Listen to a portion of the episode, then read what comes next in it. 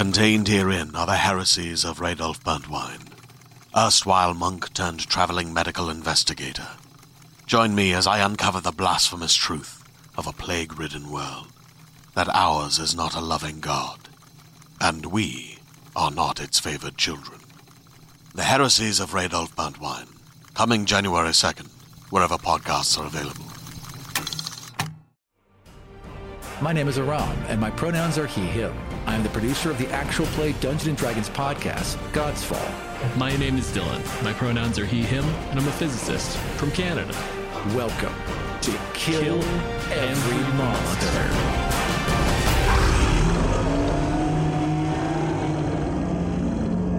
This week on Kill Every Monster, we are featuring the Doppelganger. The Monster Manual describes doppelgangers as devious shapeshifters that take on the appearance of other humanoids, throwing off pursuit or luring victims to their doom with misdirection and disguise. Few creatures spread fear, suspicion, and deceit better than doppelgangers. Found in every land and culture, they take on the guise of any individual from any race. McKenna inventa le donne. Well, get in and be quick about this. You're letting all the heat out. Soft,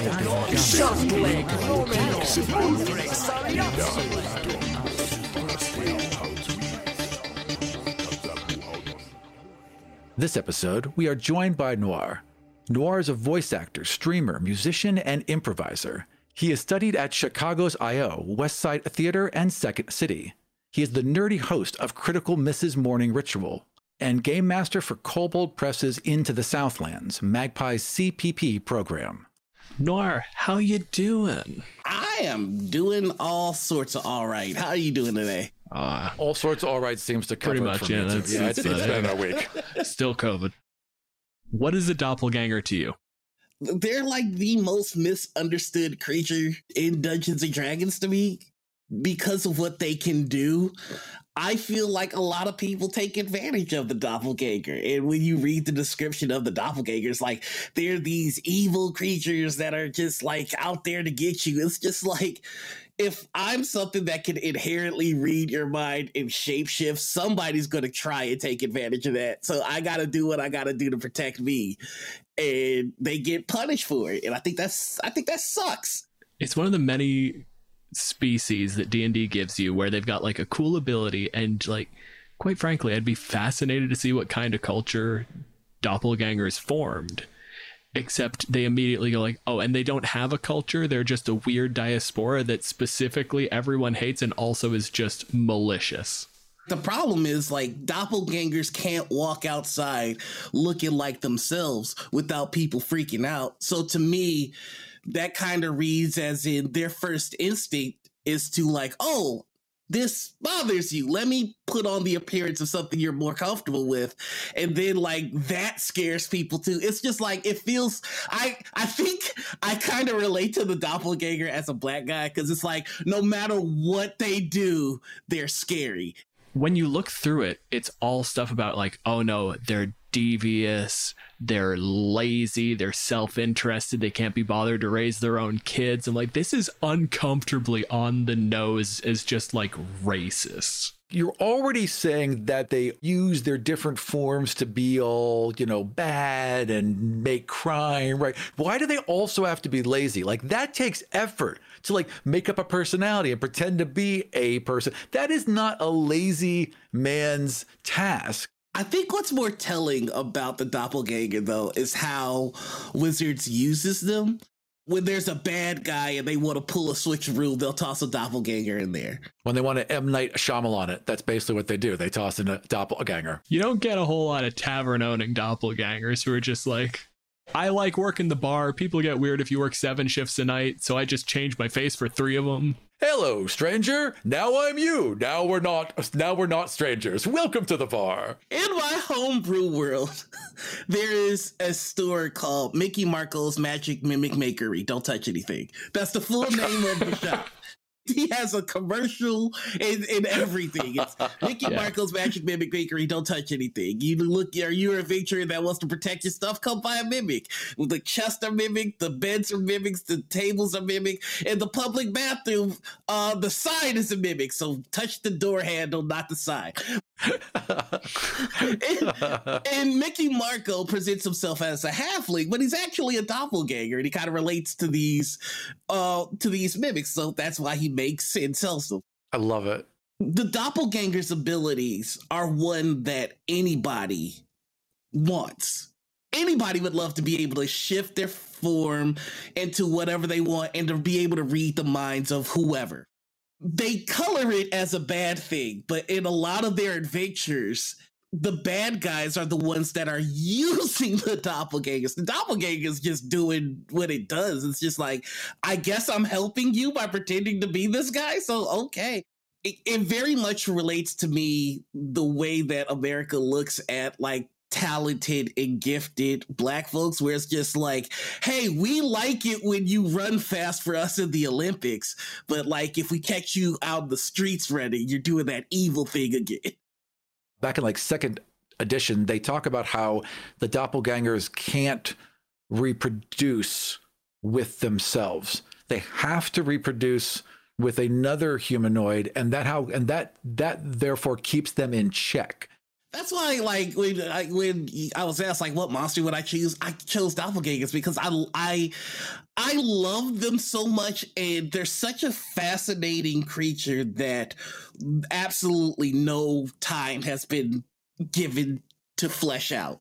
Especially because, like, a doppelganger society would basically be fucking utopian. You know all those times where you have a conversation with someone, you go home, your partner's like really frustrated, and you say like, "Hey, everything okay?" And they're like, it, "It's fine." And you just kind of have to like take a second and look and there's that beat of like i'm pretty sure i didn't do anything. Did something happen at work? Is this a thing? Like are you just having a rough day and i should just kind of leave it? Except they can always kind of just read surface thoughts. So you just kind of look at yeah. they're all just looking at each other it's like oh you seem like you're having a rough day. Oh that's rough. No like, not no not even seem. You are having a rough day. You're having a bad just, day like they would just be statements because we know like everyone yeah. would just know how everyone's feeling. And you would think if everyone at all times knew how each other was feeling, we would be more careful of those feelings. You'd think that. Especially because doppelgangers can't push it. Like if you do detect thoughts as a spell, then you can concentrate on the target and you can read their mind and pry their secrets out. But this is perpetually only surface thoughts, just enough to get advantage on insight and all the basic charisma skills. It's just enough to know like how you're feeling, how you're doing, what's going on with you when you look at creatures like this is you you ask yourself what would their society look like? And so they they have I have them living in a forest environment where very few of their buildings have more than two feet of stone because they don't mind people listening to them. They they don't mind being able to hear other people. It's only very few areas in the village where the, stone is built thick enough where they can't reach each other uh, and this this also works for security purposes because if one doppelganger knows you're here. Bing, bing, bing, bing, bing. Right. Yeah. Yeah. And and the other thing is like they don't talk. They don't need to really. Talking is just something that they learned for outsiders. And their shifting is something that they just do for outsiders. So when doppelgangers sing, do they sing in their minds or do they sing out loud? Well, they got to sing out loud because that's art. That's not. Yeah. Yeah, but that's how we that's how we perceive it, Dylan. Maybe they don't. Maybe their mind space is more real than their verbal space.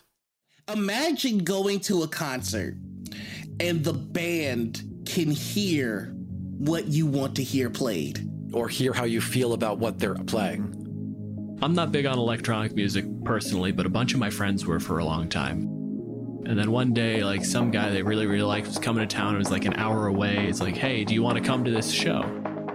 The moment you're in the space, like I don't care, like the music still doesn't sound any better to me, but I now see the performance, I see the response, and it feels different.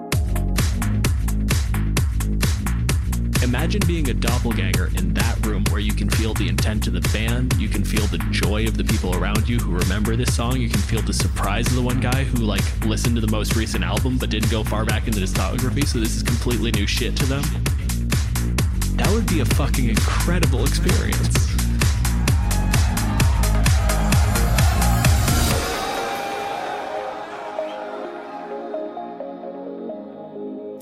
These creatures as like inherently insidious and evil. It's just like I don't, I can't fathom that. There's a bit in there that specifically calls them hedonistic swindlers, and also that it doesn't justify hedonistic, which is weird to me in every other aspect, they're like, yeah, the incubus, fuck anything, but they couldn't be like, yeah, you turn into something else, you can trick them into, into having sex. That's what they were trying to say there, yeah. but they didn't. Yeah. Someone actually pulled them back from that ledge, surprisingly. Except that then they, in the immediate next section, say, hey, they re- reproduce by turning into someone really hot and tricking someone into having sex with them. Uh, so, I mean, way to dodge that bullet. Yeah. But regardless, how do you become hedonistic when every experience you have is just magnified by the experience of everyone around you? Going to a nice restaurant and not eating would still be phenomenal because you get to feel everyone oh. else around you responding to everything that happens you can walk into a restaurant and feel the excitement of somebody that's getting ready to propose and then you can also at the same time feel the anxiousness of are they about to propose to me right now all at the same time at the same time that you're hearing the one waiter going like god i'm just fucking tired i could use a drink What if you were the host, though? What if the doppelganger was the host of that restaurant? So they're getting all these surface things. So they've got the They've got the single cupcake ready as soon as they start singing happy birthday. They've got the champagne coming out as the guy goes down for the knee to pull out the ring. Like like everything is perfectly timed because they're just seeing this symphony of emotions and they're just conducting the whole time. Just one guy wandering around like it's it's the cook. It's not even the fucking maitre d'. He's just sitting there in the back going like, what do they feel like? I know what he said, but I could hear what he was thinking. I can right, right. He doesn't listen to any of the orders. He's just sending out whatever food he knows they want. No, no, no. I, I felt what you were thinking. I saw the three things you were eyeing on the menu, and I know how to make the thing you really want if those are the three things that spoke to you. There's not even a menu. There's just like ideas. Ingredients. There's just a, there's yeah, there's just ingredients. Like what do you linger on? I, I think this is a great lead into the most like blatantly obvious question I'm gonna ask today. Are doppelgangers a monster noir?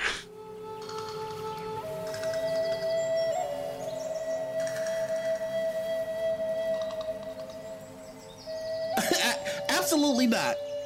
Doppelgangers are a a underdeveloped concept, uh, which has the potential for uh, an outstanding cultural setting, uh, outstanding traditions. So there is there is another reason that I absolutely love doppelgangers is because uh, of an old book that I read by Clive Barker called Imajica, and it's about this sorcerer who has this really cool familiar name Piopa, and Piopa looks like whatever you're attracted to. And um, they, uh, without spoiling the book because it's amazing and everybody should read it, uh, this powerful wizard goes away for a while. The familiar's just like, well, what should I do? And the wizard just offhandedly jokes, well, you could either be a prostitute or, or an assassin. You've got the you've got the skills for both. It then just goes off and does whatever. A couple millennia later, the wizard comes back and is an assassin and a concubine. And it's just like, and, but I I just I love the idea of just somebody who has a talent that could either lead to uh, connecting with somebody on a level that is just so much more than anything else. Like if you if you are friends with the doppelganger, that relationship is going to be more than it would be with any other human or whatever.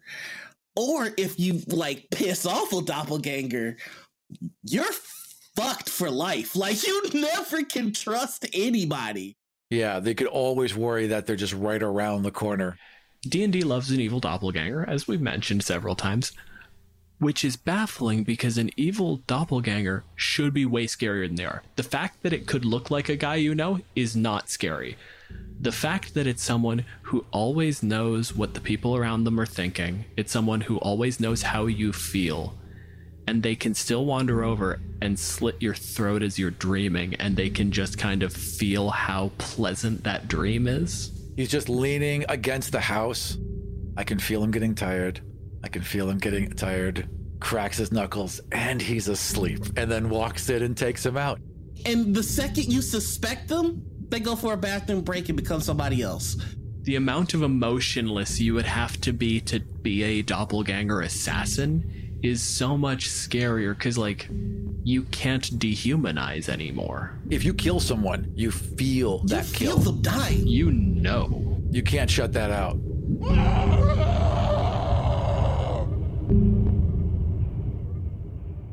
they do have to concentrate on their read thoughts ability, but uh, it's because it's natural to them. I I consider it like you know if if i i can play guitar and there are some times where i just kind of sit and i'm not doing anything but i'll like noodle on guitar technically i'm concentrating on it but i've done it so much now that it's kind of secondhand Activating it is an action. Maintaining it is concentration, but concentration, quite frankly, for something like that, is probably just not doing something intensive. Yeah, as long as you weren't like like if you're in combat, yeah, you have to do it. But if you're just like sitting at a cafe, Uh, you pick someone and you're just like, how they how they doing? well, that's good. And you just sit there and you drink your coffee and you read your book and you've just got an ambient flow in the back of your head of like bonus emotion. a really scale like like if you wanted to make a doppelganger, a true villain, right? It does feel the kills, but they're a serial killer. So it's the It's a high. it's the pinnacle of what a serial killer could experience. Yeah. That could be rather terrifying. Those are the two directions, right? Is the is the very aware of what they're doing uh, serial killer or the out of control serial killer? Because if you break it, if you make it an aura effect instead of a chosen action, then suddenly it's someone who's running around. It's like, no, no, no, I'm to make it quiet. It's too loud all the time, and I am going to make it quiet. So you're killing people who are like in intense thought. You're hunting down wizards because those thoughts are now so complex and so loud that you just can't handle it anymore. the most terrifying version of the doppelganger to me is one that's absolutely not interested in murder, but to destroy a to, to uh, systemically destroy a culture or to just like Just undermine a kingdom. you know what i'm i'm gonna be a cleric i'm gonna be a cleric of this church and i'm going to ruin it just a charismatic person can lead a religion. A charismatic person who understands what every parishioner is feeling is a terrifying force. The reason that I picked a, a a clergy is because there's already an established relationship between the average parishioner and you know the clergyman, where it's just like they know your secrets by virtue of their position. But what if you don't have to confess for him to know the confession? God told me your sins. So let's let's leave it on it has to be surface thoughts. It has to be something that's just kind of crossing your mind. But like if I'm talking to say my my professor, my supervisor, there are certain thoughts that are just not going through my mind. I will not think about them because it's context dependent. If the preacher's asking you questions, there are still things that will not cross your mind because you're talking to someone in a position of power. But when a fellow parishioner walks over and goes like, "I don't know if I believe this," you have different angles to approach people from that'll put them into different mindsets, that'll lead to different surface thoughts, that'll lead to things that they would never say or think around you otherwise. The doppelganger's still a person. They can hear gossip, they can hear rumors. And if there's a rumor that you're sleeping with so and so, in the middle of them doing confession, they can turn into that person and sound just like them. And now they're top of mind. All they need is a little bit of knowledge of psychology. And uh, because you can take a person apart just with that, add in the ability to read whatever's popping to the top of their head as you're doing it. And yeah, you got them. Because just thematically, when you're telling that story, the grand perversion, like the, the whole idea of confession is that you can be forgiven, but you have to seek forgiveness. But what if you go in there and you're doing it like going through the motions and you're seeking forgiveness, and in the middle of it, the priest goes, Okay, that's all well and good. I- you- You're absolved of that. What about this, though? Why haven't you brought this up? Because if you were going to feel sorry about something, I promise you it was this. Like making a murderer talk to their victims. They read your thoughts. So it's just like, why did you murder me? Once you get the ball rolling, because you can keep reading the thoughts, like you, You just, just go have like so it much starts here and it goes deeper and deeper. Yeah, Those scenes would be so fucking fun.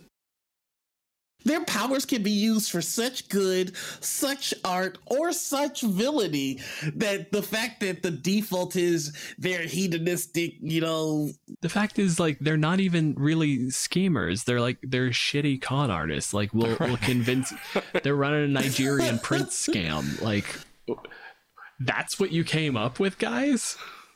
Like, is either he'll be a sneaky murderer or he'll like they'll form a small family.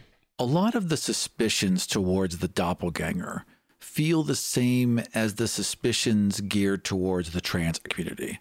There's this idea that trans people are hiding their true nature, that they're trying to deceive you by being something other than who they are, when in reality, it's the exact opposite. They're pulling themselves out from under the assumptions that have been forced on them and showing themselves exactly who they are. And then they're told, no, we don't accept the truth of who you are. Go back to being what we assume you are. Doppelgangers feel like they're dealing with echoing of that. I think that's kind of why Wizards chumped out and said that, you know, uh, doppelgangers can only create offspring with other creatures because eh, trying to explain a binary to a doppelganger would just be it's like, what? I, I'm, I'm either male or female. Why? Yeah, that's just Wrong. right. A, wrong. B, no. And I, I think that really kind of shows just how limited our thinking is, where we create this beautiful creature, right? And we're just like, but it has to take the form of someone else and a gender that we understand in order to procreate. It's not even that hard because like quite frankly I, I did my research i dug into like is there a mythology behind doppelgangers? Uh, fun fact for the audience there isn't. A guy made up the word in 1796 and then we just started applying it to myths that already existed. The doppelganger isn't a thing There are countless stories of shape changers in mythologies all over the world, but they're all like person into beast or beast into person. This idea of a humanoid that becomes any other humanoid just didn't exist. I think there's a beauty to the doppelganger in the sense that in its its natural state, it just is. Like, are you male or female? I I am. Yes, no.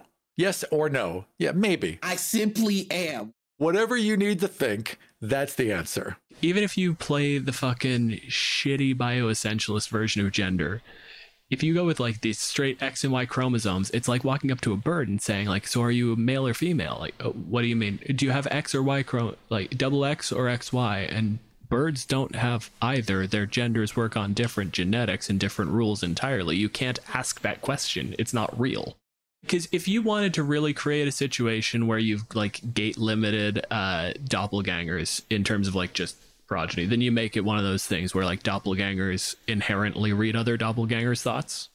Make it make it just a like recognize like thing so like i can concentrate and read the mind of a of a, a man or an elf or some dwarves but if there are other doppelgangers around i hear them.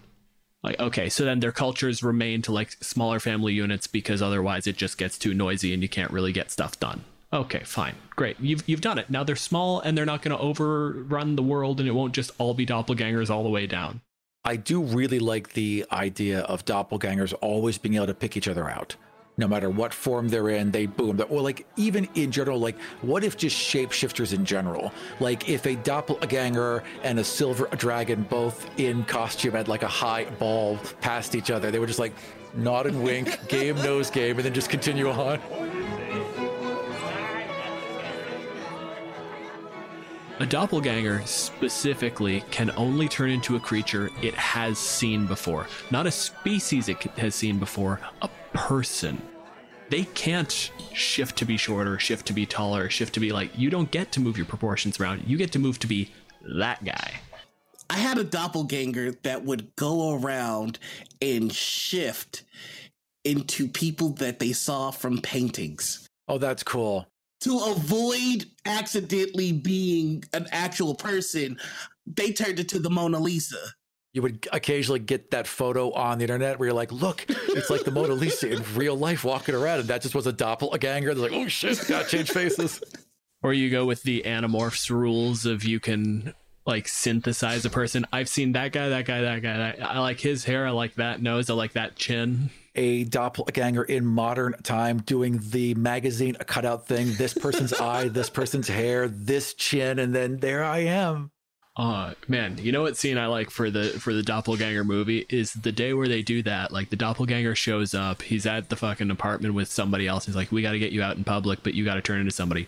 Well, what if we just built him a personality so he's not turning into someone? There's no risk of running into. Okay, and they do that, and you get to see how fucking horrifying that would actually be.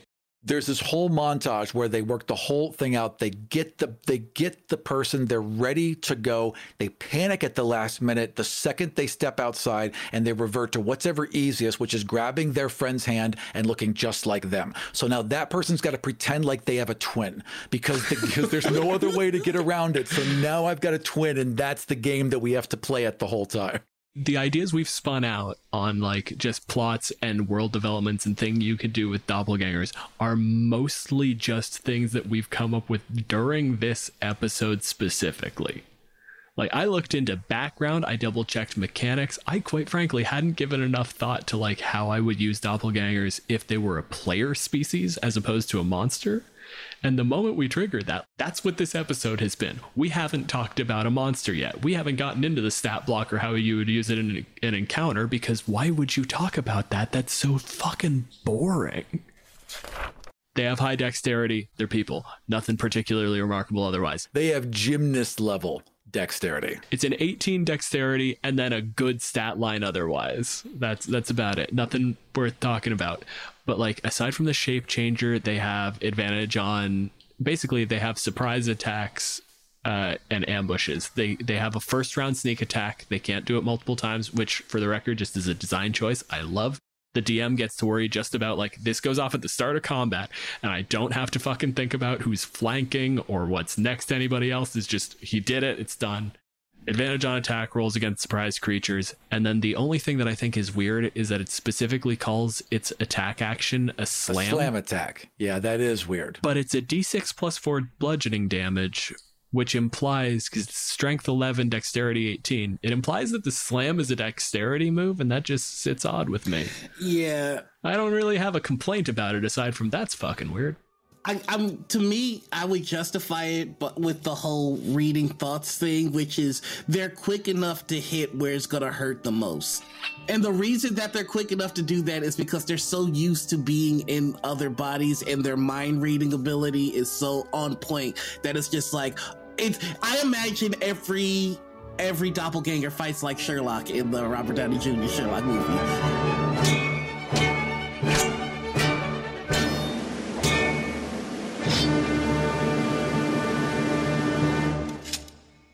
Normally we finish out by just talking about like how would you change the doppelganger in d&d so i'm just going to say out front first change make it a playable species scrap the changeling because the changeling is less interesting than the doppelganger.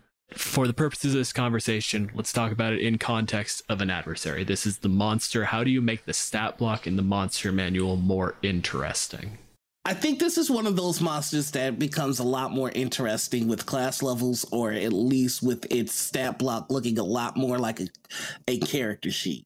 One of the most dangerous things about the doppelganger isn't what it can do in combat, it's what it can do outside of combat. And like the skills that we get are deception and insight. insight works, deception seems like, well, if you chose to be. They can also benefit from having uh, the alert feat and the actor feat, like inherent to the character. The actor feat, hands down. So what I'll put out point out in the uh, persuasion element is the fact that read thoughts specifically gives them advantage on insight, deception, intimidation, and persuasion checks against whoever's mind they're reading at a given moment. So like I can kind of get on board when you're treating it as an adversary, deception is more important. Like when you're introducing it to the player as something they're against. And then they have the bonus to persuasion kind of baked into their abilities there.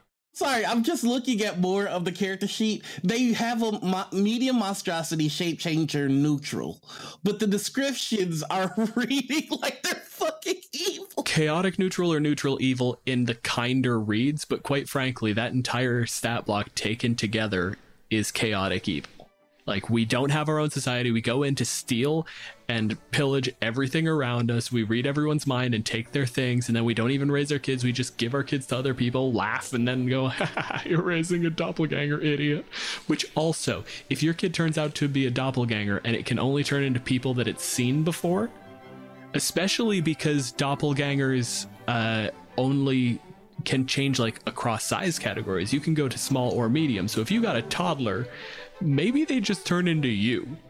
And suddenly you're looking at a six foot tall reflection who is a toddler. God, They would too. That's absolutely what would happen. Just a wildly because it, it's a, you're a kid. they wouldn't be able to Why control their powers at your first, or know why they'd be using them. They would just be blah blah blah blah. it's like Let's the give time. them infinite competence. They do know how to control their powers. But if you're a kid and you can turn into your dad so that you can reach the cookies, Oh, 100 percent you would. I am very hungry, honey. I went to dad's school today.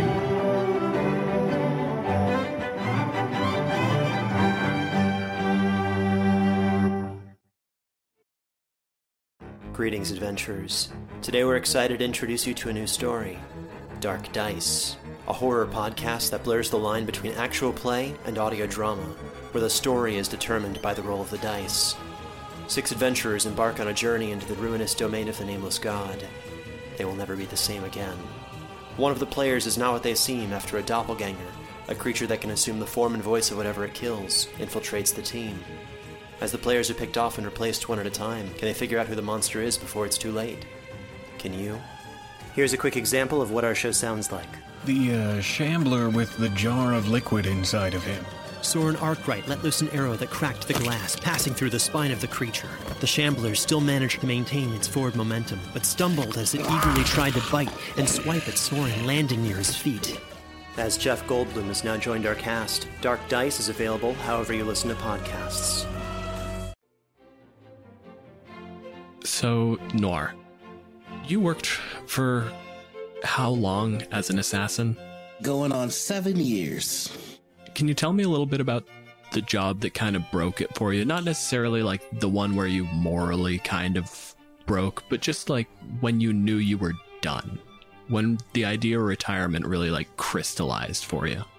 So the Assassin's Guild that I work for, they they needed to grab a high uh, a high level politician, uh, and they needed to work some information out of him. Now this is a guy that can't just go missing. Uh, so we went in with a team. We rendered the politician unconscious, and I was, as I was trained to do, uh, I was placed as his replacement uh, for the time being. If he gave us the information we wanted, there's a chance that we give him his life back. If not, then uh, he is disappeared, and I keep up appearances until such time as I have an unfortunate accident uh, traveling to one of my destinations. It's it's a maneuver that we've done plenty of times. Fantastic. Uh, however, this is the first time that I replace somebody with a family. That was something that I was trained for, uh, but there are some there are some things that uh, when you encounter them in the abstract, uh, they are a lot different than when you actually come face to face with them. I've never had the role of a caring uh, mother, uh, wife, and uh, and so this this was something that um, was very unsettling. Fair. And so that was the job where uh, where I decided that I can't do this any longer.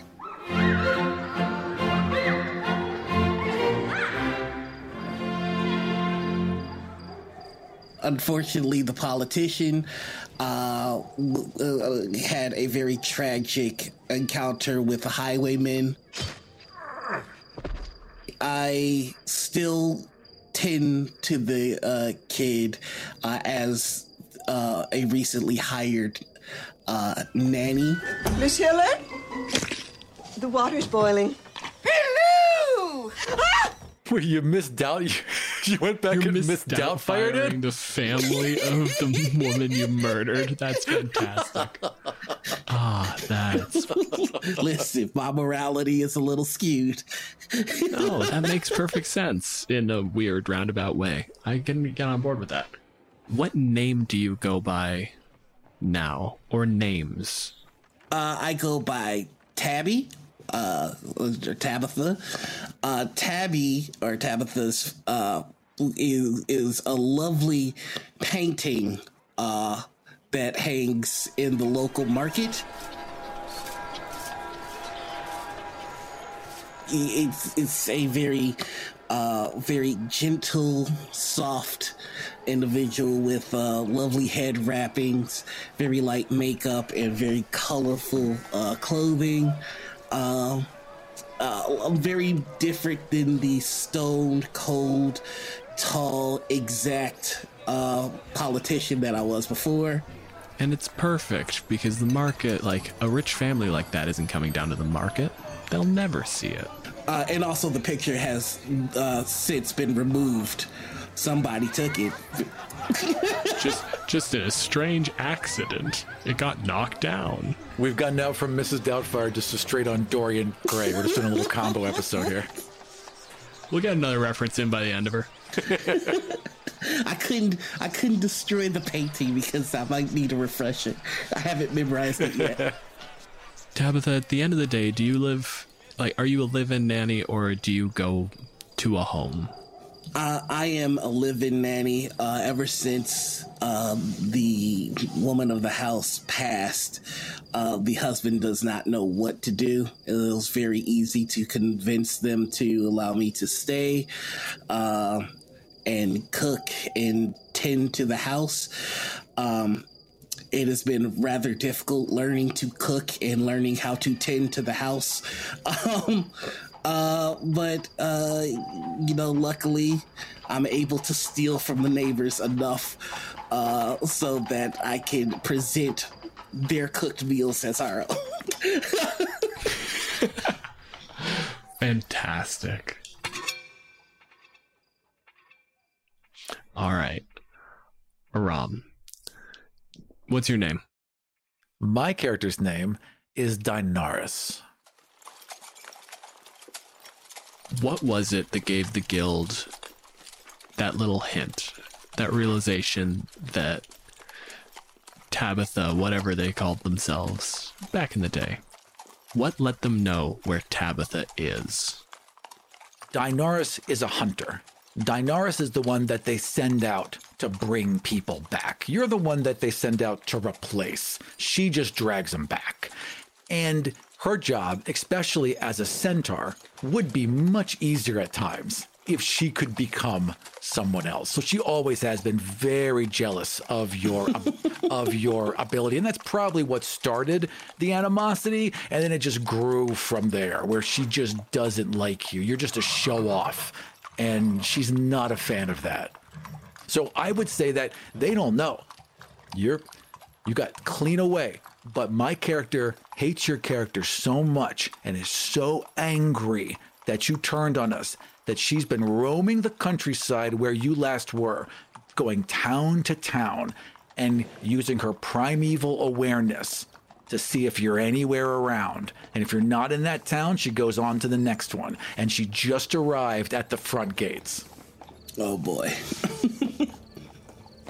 So this wasn't even like you were you're not a fucking particularly like clever hunter. This wasn't like following a trail of clues. This was brute force. Like I will know when I find him. Yep. Noir, what brings Tabitha out of the house? Well, I uh I have to uh, very quickly go to a different neighbor. I've kind of cycled them out uh, every day to pretend to be either uh, a lawn maintenance individual or a janitor, uh, and then swipe their dinner. Um,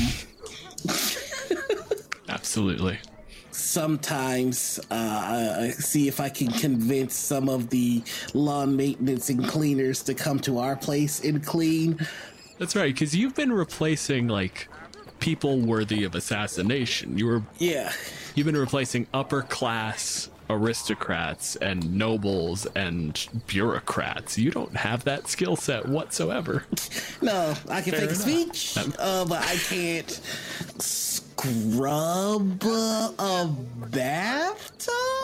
all your characters look like perfect, right? On point, all the mannerisms, everything, but they're also all incredibly fancy and incredibly perfect. And like, like, oh well, my well, ma'am, I couldn't be possibly bothered. Like, like they just can't break out of that. Yeah, I got this painting that I need to keep looking at because I keep wanting to make her fancy, but she's not. Gotta remember where she came from. I gotta dupe these suckers into cleaning uh, up for me, and uh, sometimes I just go and I talk to the other nannies. So I and like I just ask them things so I can pilfer information. Uh, I, it's been it's been a couple of days. I think I figured out this diaper changing thing. And there's there's one woman. Uh, she's she's been mildly annoyed with you, but at the same time, like you know what you're doing, and she sees it. So it's one of those things where like that's why the incompetence is annoying. Like you've clearly been doing this job for a while. I've seen you around. How do you not know these things? You're so good at the things you learn to do. How have you not already? And so she's like running you through like a quick dessert recipe. You got trapped as you're like trying to get out of the kitchen. And she's like, no, no, no, hold on. I want to hmm? show you this. Okay. And she's like, she's got some sugar caramelizing. She's got the apples in it. She's like, we're going to take some pastry. We're going to put it over this when we, we bake it. Now, this seems really sticky, but when we goes through this entire process. And as you're sort of hearing this explanation, and you can like, you can hear at the top of her head as she's running through like the next few steps. I really think she's gonna get this. Like when she makes this for the family, they'll be so impressed. They'll be so like it's gonna look fantastic. Like she's really trying to help you, and in the back of those things, you just hear kind of almost a low rumbling thought. Aram, what is it? I know you're close. I'm going to ask her in the midst of in the midst of her explaining this recipe to me. Do you mind if I ask you a question that is going to seem entirely um out of nowhere? There's like the half thought of like, oh, what is this gonna be? But the words that come out of her mouth are, no, please. If I were the most terrifying person in the world to you right now, and I walked up to you intent on ruining your life, what would you say?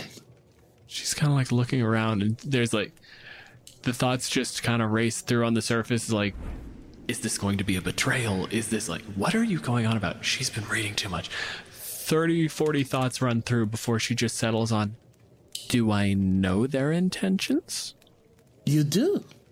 In fact, you know for sure that they have a personal grievance against you.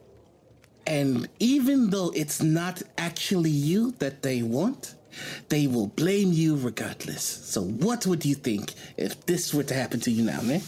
well if i were in a position where i needed to defend myself say in this very moment i can tell you that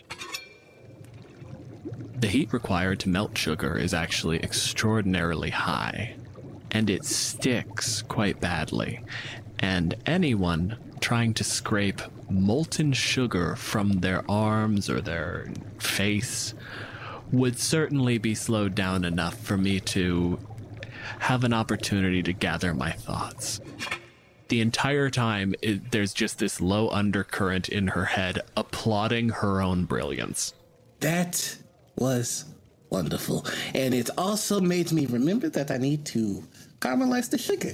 No, you could just like let the syrup reduce a little bit, but then it's going to retain a lot more of the sweetness. And with the apples, you want those sort of bitter notes. It's very important to kind of balance out the whole dish. I will I will remember that. Um you have been just wonderful. Thank you so much. I will make this for my family. I'll watch it. I won't let it burn. Of course, thank you, thank you. Uh, that is the only thing I've ever developed. Nothing else going on. It's just a normal day. he just walks out, saying hello to all the people out there. Like hello to the lawn care folks. Hello to the neighbors. I'm going to make this offer, Ram, but I, I think we both know the answer. Are you trying to be even remotely stealthy? None whatsoever. No, no. She is, first of all, she's a centaur. yeah, no, I didn't think it was really possible, but I was willing to let you try to pitch me on something.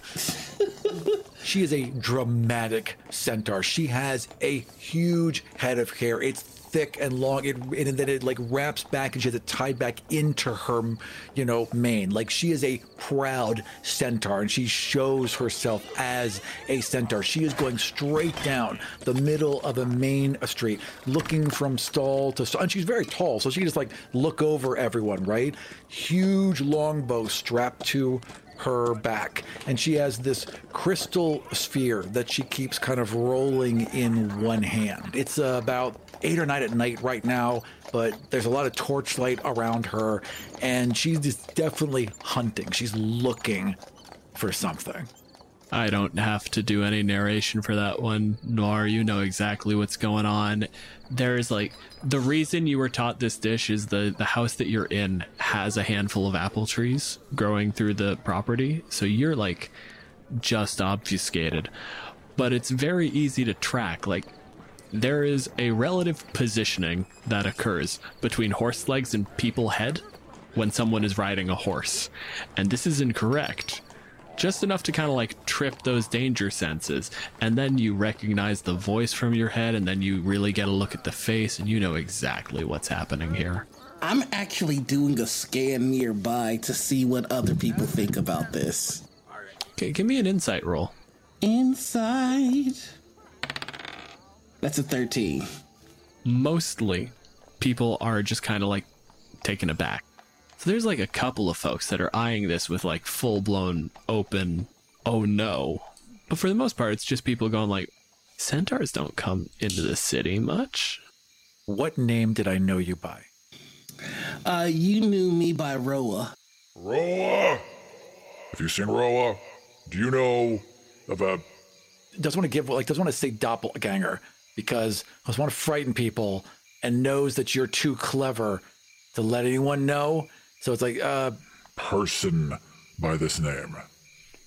And you're getting people who are like giving you all the standard answers of like, no, there's a couple like, I think I knew a guy, but like he moved away pretty a while back. I went to high school with that guy. It is, did he look like. Has anyone acted strangely in this town lately? And she shakes a bag of silver. And attention lies to you. There are rumors, uh, nearly nothing useful because Tabitha, unfortunately, worked seamlessly. No one is telling you about that politician's house because a mother, a wife, a fucking pillar of the community was killed by bandits. And then, of course, the staff was a little bit off. You know, the father was weird. The kids were unhappy, but like they're pulling their stuff together. They have some new staff on to help out. Like, that's all. That's all pretty fucking run of the mill relative to like, oh, my husband lately, he's been staying out and there's been like, you're getting all of those if very. I was smarter, I might have been able to put together that that might be the same family, but I would never expect you to go back to that same family and hang out with them. So I don't think I'd make the connection there. No, it's a cop rule that you go back to the scene of the crime, but you're a criminal. So that's not a thing they teach you. She stops for a moment and she looks like she's having a memory. Like the camera pulls in, the music shifts a bit, and then just stops and pulls right by. Right nope, okay. She hands it a couple silver and she keeps clopping along. You even hear it, Noir. You get the whole like. Wait, is this the town where? No, that doesn't make any sense. That'd be weird. Anyway, I'm going to go in the house and grab a basket and start plucking apples. And I'm going to head over to my friend here. Fantastic. Uh, I, I hear you calling for a roa? And she would just swing around, and she's just, I mean, even for a centaur, she's massive. yes. You know her. Aram, I'm going to give you an immediate insight check because I feel like there's a certain degree of smugness playing here. Oh, I've got, I've got decent insight. That's gonna be a 13 plus five is 18. I'm going to roll a deception. Uh, that is a 19. Yeah. So, so she turns and she looks at you when you say that name, and there's this moment where her eyes just narrow as she's staring you down, and she's quiet for a good half a minute, and then nods. Yes. That is who I am looking for. Do you know them? I'm afraid not, friend, but I think that you might be making some people in the town a little nervous. Uh, and she passes you a basket of apples. Okay. A giant hand reaches down, plucks one up like between two fingers, and she takes it back and just, and it's gone in a bite, right? And she's like staring at you, but she's like chewing, and then like her eyes kind of open because like it's a really good apple, and like centaurs are kind of like apples. Yeah, you got it's human mouth, but horse response to apples. Yeah. Oh, like this giant eyes, right? The ears perk up, like oh. These are these are quite good apples. I've been on the road for some time. Thank you, stranger. What is your name? I am Tabitha. I am the nanny for uh, the. I'm going to give them a last name, the Cuthberts here. There's been a tragic accident that has occurred in my family's home, and in the town here is already on edge. So I just wanted to welcome you to the town, uh, and perhaps yelling is not the best way to find who you're looking for. Uh, I know that there's a tavern just outside of town to the north. You might have more luck there, my friend. I know for a fact that they're here. I have ways of tracking my prey. I know they are within these town walls. Somewhere. Just looking over your head, looking left and right, just right over your head. well, best of luck. Uh, I I do hope that whoever this Roa person is, that uh, whatever they did wrong, uh, they can make amends for somehow. Thank you. I appreciate your counsel. Help your family as well, and thank you for the apple. It's my pleasure. We've got the whole tree full, so enjoy your fill.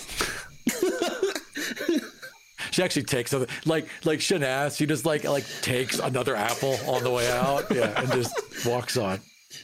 and then Tabitha's immediately going to walk back to the house and look for anything that's a poison you could put in the apple. I want you to give me a nature check. I'm gonna I'm gonna bend the rules on this one. Normally we play really really by the book with the monster stats. I'm gonna say over the course of this, you get three proficiencies. You're gonna get three skills. Yeah. So if you want to just as they come up, declare it. I, I think your proficiency bonus is plus two.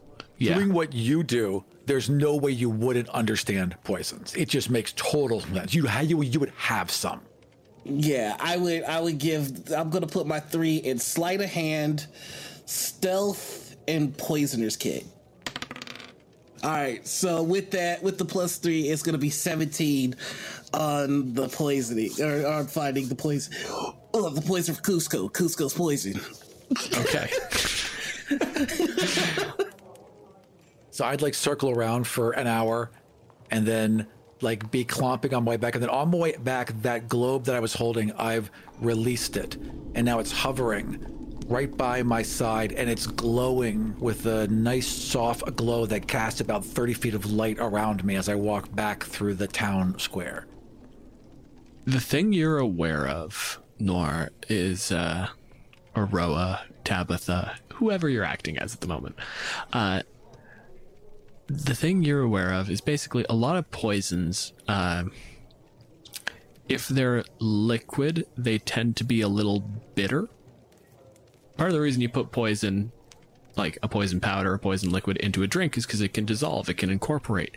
For something that works specifically on an apple, it would be brutally difficult to like integrate a poison into a solid object with a fucking near, Im- relatively speaking, impervious skin on it.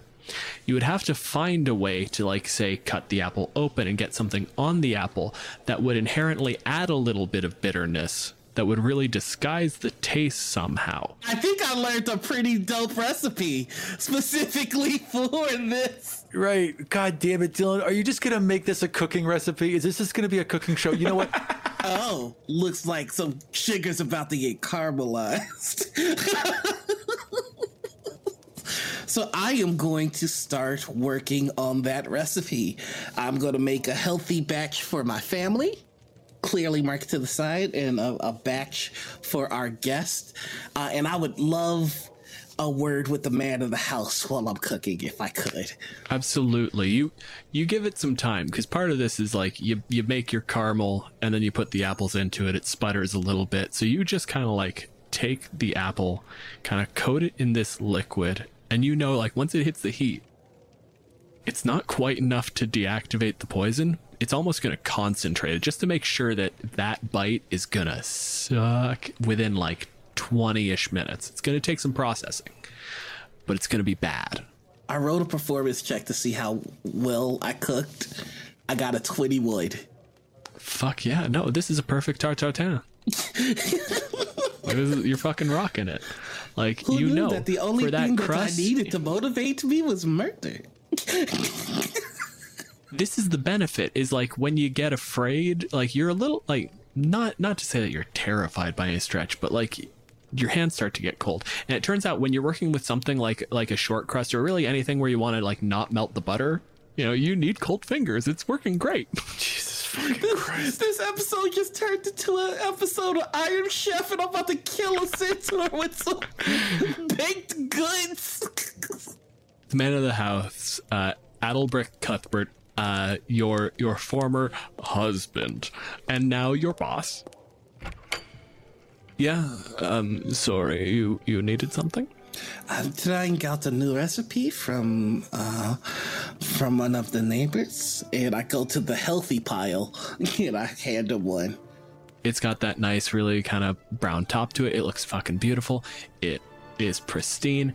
Uh, and there's a moment where he looks up and and I was concerned today. I saw you fraternizing with the other help, and I you had duties to attend to. I was quite irritated, but I must say, visual alone, this is this is quite stunning. If this tastes anything like it looks, we have no problems whatsoever, Tabitha. Your work has been spectacular, and I am so happy to not have to be angry with you. I am very happy that you aren't angry with me as well. I could kill you. Anyway, uh, there's hmm? there, no, that nothing. So there I don't know if you saw, there is a centaur walking about the town. Yes, the horse beast. I, I had a lovely conversation uh, with uh, the, our centaur friend, but he seems rather rough around the edges. And I, personally, I don't know that he's good for the morale of the town. I, I, I can't do anything about it, but perhaps you might be able to. I don't know. Talk to some of the guards. Make sure that. uh Give me a persuasion. I forgot you're in a rich household. What's the rich household gonna do? They're gonna summon the guards. Yeah. Why do you think this is a dream for me? Why do you think I picked this character? So I could use the Karen powers for myself. they have been causing problems, and there was And then like the moment he starts talking, you remember uh, when when the job was done here, you came in with a mage, and you watch as like he walked into the room and cast a spell, and it just grabbed his mind and he just froze in spot. Don't bring it up to him. Everything will be fine. Don't worry about it. And you see, for the first time in months, that spell fray just a little bit as he brings up, like, no, and there was that night when my. I can take care of that, certainly. Wonderful. There's nothing more important than the safety of the neighborhood. I could I could alert the guards, but they won't be around. I could just let the neighborhood watch know. I mean, I didn't. I'm not one to to tell on people, but I think I saw the centaur taking some apples from our tree. Oh, you bitch.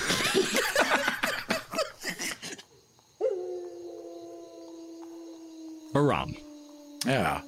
A little bit of time passes. Let's say 30, 40 minutes. Yeah, I went to that damn inn. I went all the way to the end of town. I went to that inn. It, there was like two guys in there and they knew nothing. And now I'm just frustrated. And you've been wandering around. Like you have the little like handful of apples you grabbed out of the basket that you've been just kind of eating, dropping cores. I ate like five apples just as we were talking and then just casually took the whole, just put my hand under the basket. It was a pleasure to meet you and just wrote off like it was nothing and have just been eating them like candy ever since. So you have uh, two folks come over. They are for for humans, relatively tall. For you, chest dish height. They're walking in that manner that humans like to walk in when they think they're tough. When they think they're important and they're walking with that intent where they're coming towards you and they're not shy about it. I would take a bite of my apple. Uh, hello. Um, they kind of like give you the up and down, madam. Okay, we're not starting off well. she cracks her shoulders and she kind of leans in. Gentlemen, is it? Guardsman would be more appropriate. All right then. Officer. Can I ask where you uh where you got your hands on those apples there? I was talking to a very nice young lady, and she offered me these apples. Well, that's that's a very very interesting story because those uh, that particular that particular type of apple we we tend to grow uh, more in the uh, Granny Smith varietal. Something that red, very they're very tasty, and I do understand the temptation, but they're only grown in one orchard around here. It would happen that Mr. Cuthbert mentioned that someone was uh, taking his apples and just uh, trotting off with them. Do I look like I hopped a fence and when walking around in someone's yard, officer, don't you think that may have garnered some sus? How about this? And she looks down at this basket of which like three apples left, even though there's like 30 of them. Yeah. How much would you say a basket of apples costs in your town? Ma'am, this isn't the sort of thing where we're really worried about you buying your way out of the problem. I just want to know how you came by them. There's been a bit of a suspicious uh, confluence of events. We're just trying to make sure we have a full understanding of what happened here tonight. She stomps three times, dragging her hoof each time, and she leans down and looks at this officer. You have a doppelganger, and I am here hunting them. I want you to roll me an intimidation check. Hell yeah. I'll give you an, I'll give you advantage because quite frankly, you're probably like fucking nine feet tall and you have a horse butt. That's fucking that'd throw you off your game. First roll is an 18, and the second roll is a 19. This guy is immediately taken aback. How, how would a doppelganger even? Someone would note it, and his buddy immediately just taps him on the shoulder and goes, "No, no they wouldn't." That's the point of them. And immediately the first officer just shuts up. Officer, a young lady from that house you speak of gave me these apples and sent me on my way. Why don't you accompany me to this household? They look between each other and there's a moment of thought where it like it looks like they're trying to like basically read each other's minds.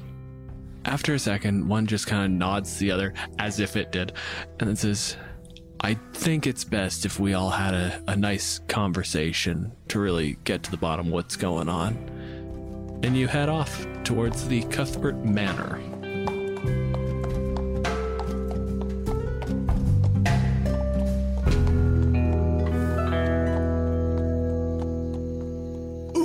Reverse. Look, I'm still I'm still new to using this privileged weapon. I'll get you next time.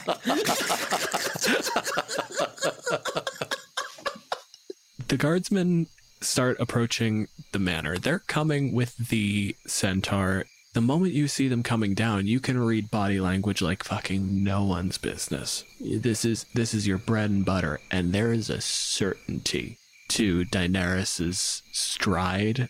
Horse legs don't strut particularly, but goddamn if they could. I'm cantering. Can I get surface thoughts? Aram, give us your cantering surface thoughts. I got her. I got her. Oh wait. All right, hang on. Wait. Gotta be careful because she's tricky.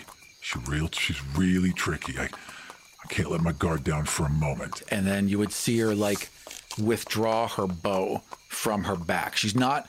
She doesn't have an arrow drawn. It's just kind of casually to her side, but she's shifting into hunter mode.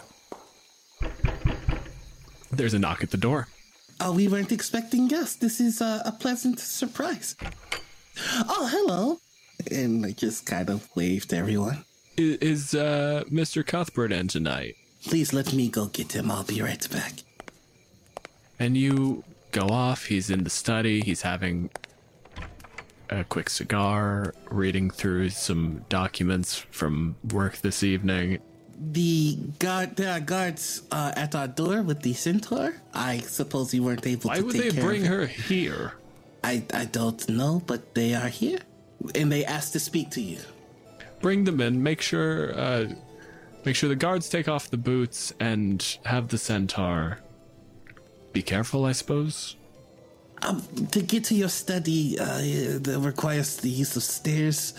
Um, will our centaur friends? I can get up them fine with two legs. I'm sure four makes it easier. And he just goes back to his reading.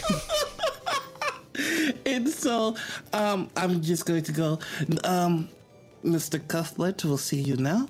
She's like, oh shit, I'm gonna have to go in a house. And boy, does she hate being in a house. There's just so many things to knock over. And she's instantly like, that aura of confidence drained from her face. Rich people houses, high ceilings, big doors. So you're you're usually pretty good on that. That being said, uh, when the gesture is made towards the staircase, Yeah. It's like my kryptonite looking at me right now. It's like I, like I could I could leap a I could leap a ten foot fence at a at a dead trot, but boy, man, these stairs. All right, I, I'm gonna roll athletics. I guess. I guess. uh, right? I think it would be acrobatics. It's dexterity based. And the oh. DC is like fucking five. all right, all right, If this is the thing that takes you out, I'm going to be so happy. right, right. It's like it's like a marble floor. It's like like like like her. It's like It's so loud. It's like bang, bang, bang as she's going through. you know, like when you're like a little unsteady, like if you're coming back from like a night of drinking and you take every stair and it's like step onto the stair and then your other foot steps onto the same stair. Yeah, and it's and it's marble, and I've got hooves, so it's it's got to be like being in socks on Marvel, right? Like this is not my preferred terrain. Oh yeah, this is this is not stellar. All right, I got for acrobatics, I have a plus three. Nine plus three is twelve. it's not clean, but it happens. Right, there's lots of wobbling. It's like I'm it's like I'm trying to do it in heels. There's just like you know Exactly. never quite on balance. Yeah. I'll have to clean these stairs again, but that is fine. You just get shot this you get this shot this look like like i have not figured it out yet but i'm not liking you as much as i liked you before You are led to this study. Uh, Daenerys, you're you're a hunter. You s- you pay attention to your senses, so you catch the whiff of smoke. That's that's a cigar. You know the brand like is expensive. You can catch notes to it, and that's the thing. A shitty cigar smells like tobacco and garbage, but there's there's complexity to it. this is the master of the house. I will go get water and treats for everyone so that you can eat something as you discuss. You had a spare tart. Would you would you be so kind? I would love to bring the tarts to you all. Yes. Daenerys is super excited, like trying to stay focused, but here's like like the apples were good. The desserts have to be amazing. Yeah, I'm I'm putting an extra dose of something in yours. If there's any left over, do you like split the between the plates? Is this like a coordinated precision going after the centaur, take down the hunter, or is this just like and fuck them all? you know what? They had a simple job to do. so so fuck them all. Uh, I can be a dad. I can be your dad. I can literally be your dad. Yeah, so yeah, Wow. they're all they're all getting fucked. Fantastic. You know what? Okay. You're, I mean, you're better. Like, like he's a jerk. He's probably terrible to the kids. You'd be a better father. You probably I mean, love I'm- these I, kids. I played with them. I talked to them. I was this close. I was this close to spilling the beans to the, to the little one that, uh, because I, I like to imagine like while I was pretending to be the mom, the kid was kind of like, "You're not my mom." it's like, "You shut the fuck up, Timmy. Okay, so real quick GM huddle. Uh, what do we feel like is reasonable for this poison? I'm thinking because you you rolled like you rolled pretty fucking good. I think the die roll should be the difficulty. They rolled a 19. The difficulty should be 19. For effect, I was thinking uh, poisoned condition at baseline for let's say three rounds. Give you give you. A Let's talk about poison for a second here, as, as long as we're going to go down this. Um, Yeah. road. Poison sucks in D and D 5e. It, It really does. absolutely sucks. There should be a hit and then another hit later, and it should be scary and continuous. Not this little like, ow, and then it's gone. I think that's fair in a long term game. For here, we're doing something relatively short. So, what I was going to say is on a failed save, poisoned as a condition, just like it is going to hit you and it's going to throw you off your game for a couple of rounds.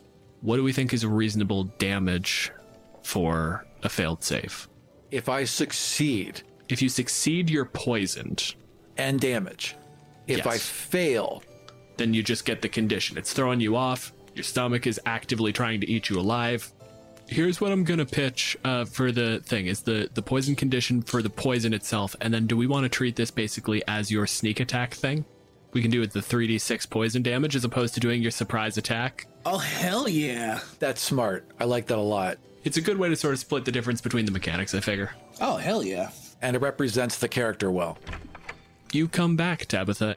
Daenerys has kind of been relegated to like back of the room, arms crossed as the the guards try to like hash it out, Yeah, where am I going to sit? trying to figure out what's going on. but I see a tray. I'm assuming it's like one of those rolling trays, right? Just stacked high.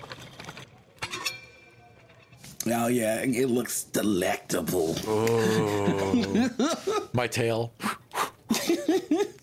Just brushing against the wall. Yeah. The thing oh, I yeah. have been referencing more or less ad nauseum. This is gonna make me want a pastry, isn't it, you son of a bitch? God, yes, I want them. So that's a tarte tatin. You basically make a caramel in the bottom of a frying pan, stack the apples in it in like a in a cast iron, and then you put some puff pastry over the top of that and bake it real quick. Again, as a horse person, apples, yes, but also as a person, I enjoy candied and cooked apples. So it's the perfect combination of both things for me. This is literally the centaur of apples, is what I'm looking at right here. And I absolutely want that. You're the fucking worst person I've ever met. There's wine as well. Uh, please have your fill. And the conversation like keeps going. Aram, do you uh do you give in to temptation? I would immediately like, you know, just scoop up the whole thing, that whole pie. And I'm just like, I've got a piece out in one hand and I'm chomping on it and chewing as I'm listening. And I'm starting to get impatient, so I'm starting to ask questions. How long have you been here? Please, my my family has lived here my entire life. I inherited a large portion of the the business from my father. I grew it considerably. When was that? And he lists off a year. I don't know how dates are working in this setting. Don't be a prick Just about it. keeps pegging him with like really specific questions like So a couple minutes into the conversation, 10-ish minutes deep, I want you to make a constitution saving throw. I'm on the other side of the door, do the classic chair under the door thing. Then I'm going to quickly go to like a shed or go go to our uh, maintenance area, get nails and a board, and I'm just gonna put uh, a nail on the board and turn into. I'm gonna turn into the centaur, put my full weight against the hammer until it slides into the wall. So strictly speaking, you can only turn into small and medium humanoids, but also fuck that. That's a cool scene. We're letting it happen. I'm gonna roll my constitution. I am a horse. I am a horse, so You my constitution horse. save is pretty good. 13 plus 3 is 16. 16! We're going with the DC as uh, Noir's basically poison check. So that's a DC of 19, was it? Yep. Beautiful. Uh, yeah, so literally everyone in the room fails. We're giving this the damage of the, uh, Surprise attack. which is 3d6, and that comes out to 15. Uh, they die. I see them start to go down and I like I'm not quite sure what's happening and then I see them all start to go down then I start to cough and I like put like one hand down on this side table my my whole bulk almost cracks it as I stumble to the side and like knock over like this whole vase and it comes crashing to the ground and I look as they're all coughing and falling to their knees and turning blue. And then I realize, you know, I just put it all together. My eyes go to that door and I charge over and grab the door and try and open it. I need you to make me a strength check. All right. It's going to be DC 13 sound reasonable? Would this be at disadvantage because of poison? It would, in fact, because when you fail that con save, you have the poison condition. First roll is 13, so I've already failed, and the second roll is a nat is, is, is a critical 20, which sucks. But the, I failed. I failed with a thir- a 13 plus two is 15. I, I just said the DC was 13. Or else. Yeah, you passed. I'm sorry, I That's- passed. That's how that's how math works, bud. I mean, no, no, It's you, cool. you can fail. You can fail. Yeah, you failed. You did a bad job. I go to open it, it's locked. Turn around and with my back legs just kick those doors down. just slams in. You hear a screech as the wooden feet of the chair just grind against the marble where it's been really dug in. What's Tabitha been up to in the interim since the poison has taken effect? Aside from barricading the door, of course. So I've got a nice, uh, a nice little uh, lantern with me, and I've just been dropping lamp oil as I walk through the house. And as soon as I hear the crash, uh, I change into the dad, and then just fling the lantern over my shoulder. You hear that crash, and then you hear like the sound of glass breaking, and then there's just a just that puff of air as that flame flies up the stairs, down the hallway, spreads in a couple of directions where you can actually see the flame break into two paths where they clearly were dribbling oil and then came out of the room, and it all just goes up. There's a plush, beautiful carpet at your feet for about three more seconds.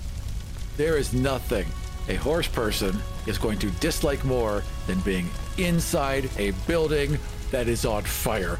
Aram, I'm just gonna quickly make uh, the point that literally no people like that. The horse thing does not factor in. Agreed, but I think I think horses would freak. I think that just like you look, you know, horses in a barn, man, freak out a little bit more than people do. Is that's all fair, I'm that's saying. fair. Okay, so I imagine whatever plan I had to hunt you down is now secondary to me retreating from the fire and running out of this house, running backwards from fire until I am out of house. You have cased this place. There is a roughly human sized window at the end of this hallway. It might fit you, maybe. There's a chance you get stuck. We're going to find out. All right, I am going to use my charge attack to charge that window. So we're gonna make this an athletics roll because you want to have that charge. I'm gonna give you advantage on it. All right, uh, which is negated because I'm poisoned, so I have just a neutral roll. All right, so athletics, I have a plus five, and I have rolled a 16, so that's 21. You just kind of fold down as much as you can, kind of brace your body behind I your. bring my legs up, like like like like I just leap at the last second. Bring my legs up, bring my body down, and I'm basically just this thick like sausage slamming through the window.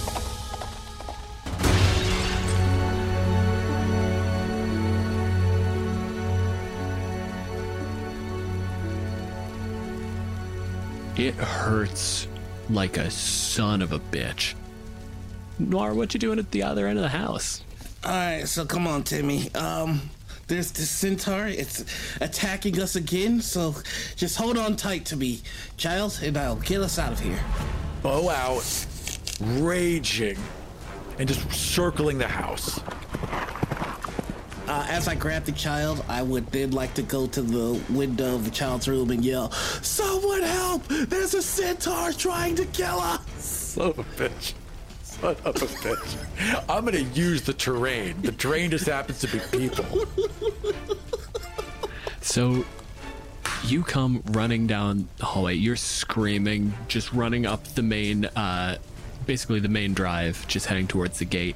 And you fling it open. The house is in flames. And you come walking around, and what we get is the entire town coming and running in. I just, I just want to make it a point to like put suit and like, like I want to, I want some of my clothes to be burned. I want it to look like I went through hell to save my child. You're coming out like you had gotten like soot on you to begin with, and it's starting to collect on the wall. So just on the way out, you're almost walking like a drunk, just rubbing up against walls, bumping into stuff, just kind of rubbing your kid's hair like, no, it's fine. Daenerys comes around, and you see the crowd at the far end, and you see the noble, the dead man, the poisoned and burnt corpse that you know to be in the house, walking away. What was your name that I knew you of again? What did I what what, what Roa. name did- And I'm just gonna pull back regardless of being in this full crowd and I'm taking a shot. Fire at disadvantage. And there's like little black stars at the edge of my vision, and all the torchlight around me is playing like a kaleidoscope as I go to take this shot. Plus nine to hit, so the first one is going to be a 17 plus nine, which would be a hit. The second one, 19 plus nine. Ah, can I, can I get a papa from my son? papa. And I'm gonna have you roll for damage, Aram. So that damage is going to be six plus four is 10 points of damage. Oh, that's a rough one. That's ah. it's terrifying because he gets you like just just in the side, like just under the shoulder blade. So it still actually manages to come through. Your son has your your son has a scratch where like that arrow nearly went through you and into him. He's trying to kill my boy. and the crowd surges. Ram, do you want to take that bonus action in preparation for like the next round, or Uh, yeah, I am absolutely gonna have to do that. That, that- yeah, I, I, I, I, I was so focused on my rage, I was not paying attention to, you know, the crowd, which is unfortunate for me. So what I'm gonna do is that drift, that that drift globe that's been beside me the whole time as they surge towards me. I'm gonna close my eyes and I'm gonna say the command word for it to turn into daylight. So then suddenly in this darkness, it is blinding daylight. oh Jesus Christ, uh, that was a four and a seven. Just uh, so they're going to be blinded immediately in the huge flash of light. Okay, I'm gonna take this arrow out of me. Ugh. Uh, and then I would like to use read thoughts on whoever I think is the most influential person in town other than myself. you see a guard captain. Uh, when when the screaming started, like he had heard that there were problems with the centaur, and like that's problem with a wanderer, like somebody coming through town, not that big a deal. But the centaur was armed, and this seemed dangerous, so he came not running, but he was where when the fire started, he was surging over. I am going to make my way to him and plead. He's gonna kill me and my boy. He's already killed two guards in Tabitha. Roll me persuasion with advantage because you are reading his thoughts and you just play every word to what he's worried about. That is going to be a natural 20. Fuck yes. Why does the guard captain care about Tabitha? Tabitha would, uh, whenever making the rounds and kind of stealing food from people, would make sure to flirt with the guard captain. Uh, it's always good to have the strongest guy in town, you know, one you. And so, you know, she would bring the desserts from the families that she would steal the dinner from. And you say that, and you watch his eyes just go hard. And one of the hands just drops off your shoulder and just goes to the mace. Goes, You keep going. Keep Tim safe. We'll take care of this. He's probably got a couple guys too, right? It can't just be him. There is a crowd of people and guards, and he comes forward, and he's like, there's a couple of the guards that were in the surge forward that are blinded, and he's grabbing them by the shoulder and shoving them forward, like, no, walk. I don't care what you can see. All right, the gig's up. So I would see this, and my eyes, like, there's a moment. There's a moment with this bright daylight around me that I can be, that I'm outlined as clear as day, and we lock eyes. And I give you that, I'll see you next time nod.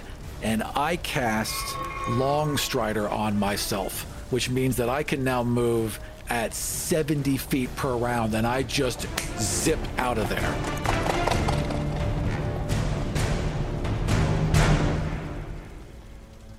Noir, you know exactly where to go.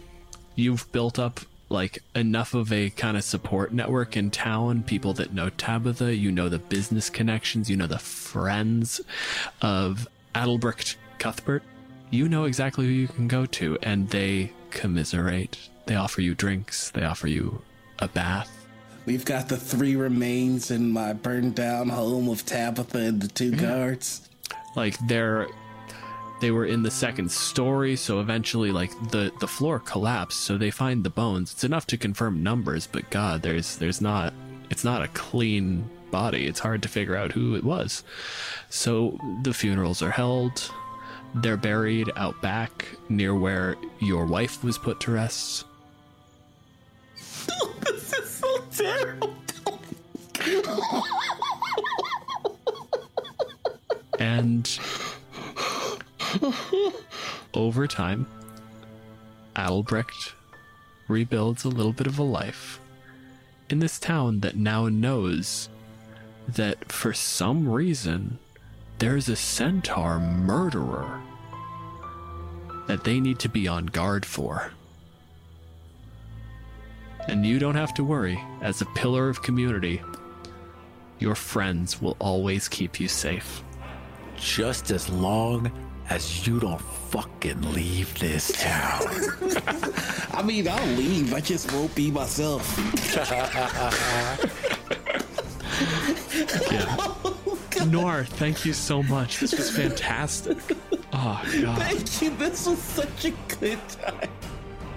If you want to suggest creatures for future episodes or talk about the monsters we've discussed on the show, head on over to our Discord. You can find links on killeverymonster.com And we'll see you next time. for Kill Every Monster.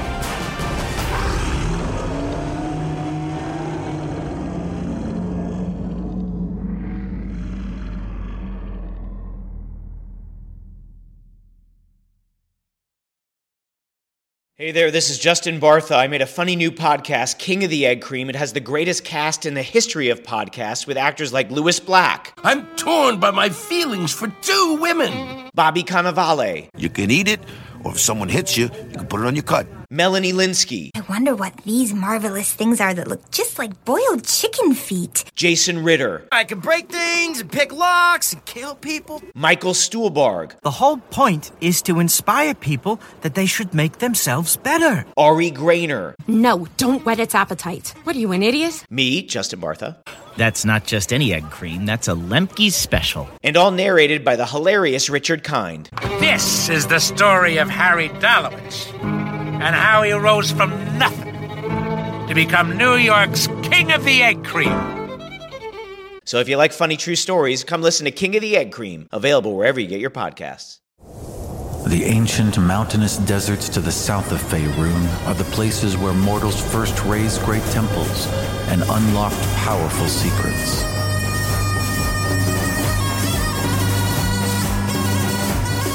A kingdom once fractured by infighting has been united under the iron claw of the red dragon Chazar. The great lizard's quest for immortality has become an all consuming obsession. His need for worshippers has set him on a path against the old gods of these lands, and they will not go quietly. An unlikely cabal of deities has banded together to undermine Jazar and ensure that their temples remain protected and active. They've traced tendrils of fate to preferred timelines, then selected five mortals who had the best chance of bringing those futures to fruition. You will take on the role of one of these chosen in Death to the Dragon King.